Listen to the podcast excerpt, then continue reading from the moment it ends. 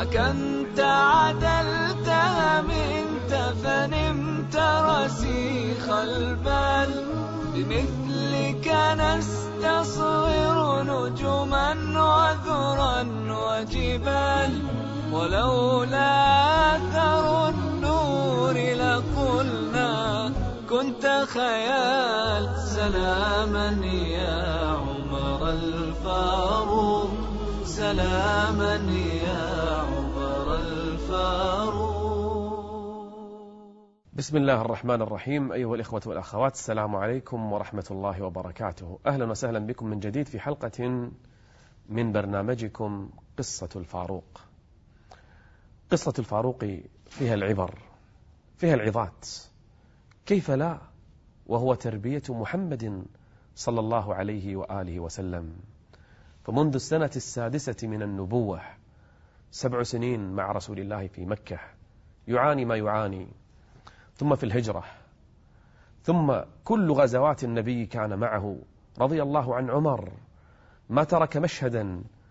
صلاته مع رسول الله، مجالسه مع رسول الله، حتى قال علي بن أبي طالب عنه رضي الله عنه قبل وفاته، قال: والله كثيرا ما كنت أسمع رسول الله صلى الله عليه وسلم يقول: دخلت أنا وأبو بكر وعمر، خرجت وأنا وأبو بكر وعمر. يعني هذا كان حياة النبي عليه الصلاة والسلام، وزراح عن يمينه أبو بكر وعن يساره عمر بن الخطاب. عمر كتب على خاتمه، شوف شلون يذكر نفسه، كتب على خاتمه: كفى بالموت واعظا، كفى بالموت واعظا. كان يذكر نفسه بالموت. يوم من الأيام قال لأبي موسى الأشعري: اقرأ علينا القرآن. فأخذ أبو موسى الأشعري يقرأ، وحوله أصحاب لعمر، وهو يقرأ فإذا بعمر يبكي، فاشتد بكاؤه. أبو موسى يقرأ، اشتد بكاء عمر حتى بكى كل من حوله، فصار المجلس كله مجلس بكاء.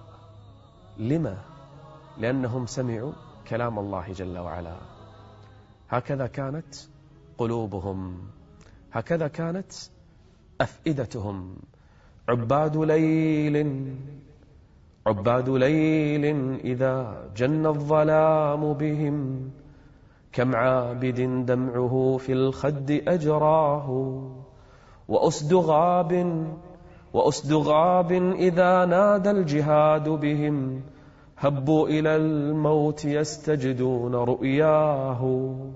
هكذا كان قلب عمر، بالليل بكاء ودموع وخشوع، وفي النهار جهاد وبذل وعمل.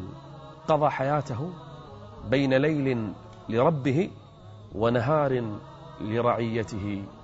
لله در عمر، ماذا أبقى لنفسه وماذا ترك لحياته؟ ما ترك شيئا لنفسه. حتى قيل له: أما ترتاح يا عمر؟ ما ترتاح يا عمر، ليلك ما تنام ونهارك ما ترتاح. قال: إن نمت ليلي ضيعت حق ربي، وإن نمت نهاري ضيعت حق رعيته، فأنا بين هذا وهذا، فلله در الفاروق عمر. سلاما يا عمر الفاروق، سلاما يا عمر الفاروق. يوم من الأيام عمر يخرج خارج المدينة، يتجول، يبحث في الأمصار، في القرى، يعس الناس، يتفقد شؤون الرعية، يراقب، وأيضا نفس الوقت يحاسب.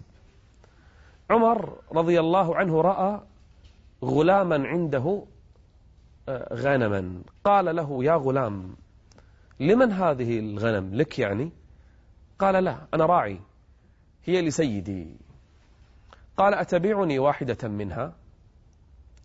قال: لا، سيدي لا يقبل بهذا. عمر الآن يبي يشوف هذا الراعي، فقال له: أتبعني؟ قال: لا. قال: أعطيك أي ثمن، أي شيء؟ قال: لا، الراعي لا يقبل. قال خذ ثمنها وقل لسيدك أكلها الذئب. وما يدري سيدك، يبي يختبر الآن عمر، يبي يشوف رعية نفسه ولا فيهم خلل. قال قل أكلها الذئب وخذ ثمنها، أنت استفيد. قال إن لم يكن سيدي يراني فأين الله، فأين الله؟ فخر عمر على الأرض وجلس يبكي، حتى قال صاحبه الذي معه كفاك بكاء يا أمير المؤمنين. قال أسمعت ما قال؟ قال نعم سمعت. قال أرأيت إلى جوابه؟ قال نعم رأيت.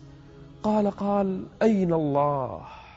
ألم يعلم بأن الله يرى، ألم يعلم بأن الله يرى. هكذا كان عمر ينظر إلى رعيته، وهكذا كان يربيهم، وهكذا كان يتفقد أحوالهم. عمر في ليلة من الليالي وهو يعس بالليل سمع صوت امرأة تقول شعرا، امرأة وبالليل تقول شعر، ليش؟ صاير شنو فيها؟ شوفوا تخيلوا عمر في قراءة حياته ترى قصص وعجب، يا ليت يعني بعض القصص هذه تروى ولو حكاية لبعض حكام المسلمين اليوم، ولو على باب يعني، بس قولوا لهم قصص يمكن شوي قلوبهم ترق، يمكن شوية يتأثرون، يمكن شوية يعني بدون ما يحسون يصيرون نفس عمر، ولو 1 من 1000 احنا راضين.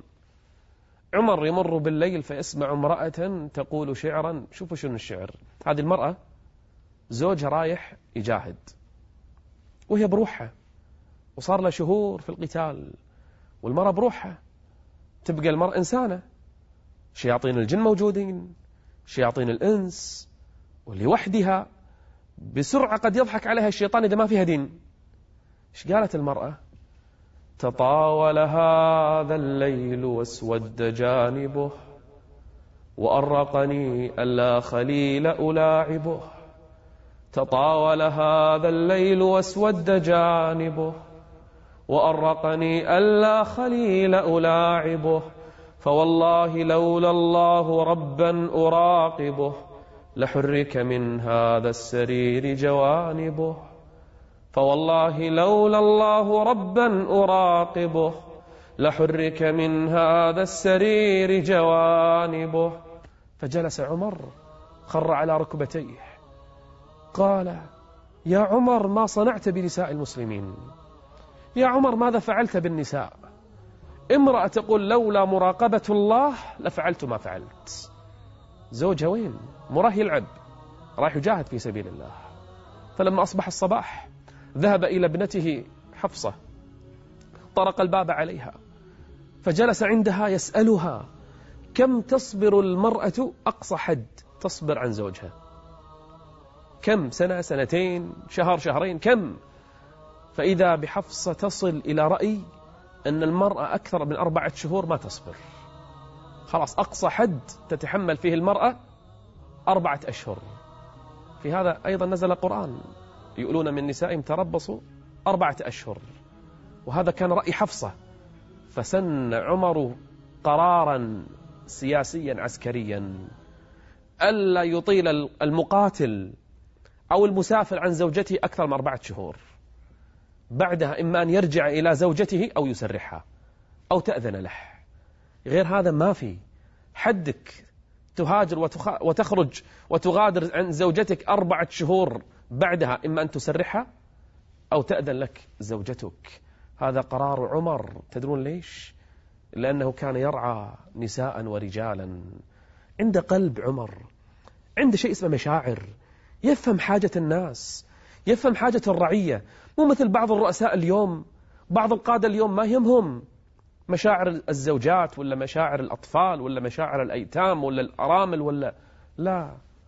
عمر غير، عمر عنده قلب يعيش مع الرعية، فقراءهم قبل أغنيائهم، ضعفاؤهم قبل أقويائهم، رضي الله عن عمر. هذه لمحات من قصة الفاروق. نلقاكم بإذن الله عز وجل في حلقة مقبلة، استودعكم الله والسلام عليكم ورحمة الله وبركاته.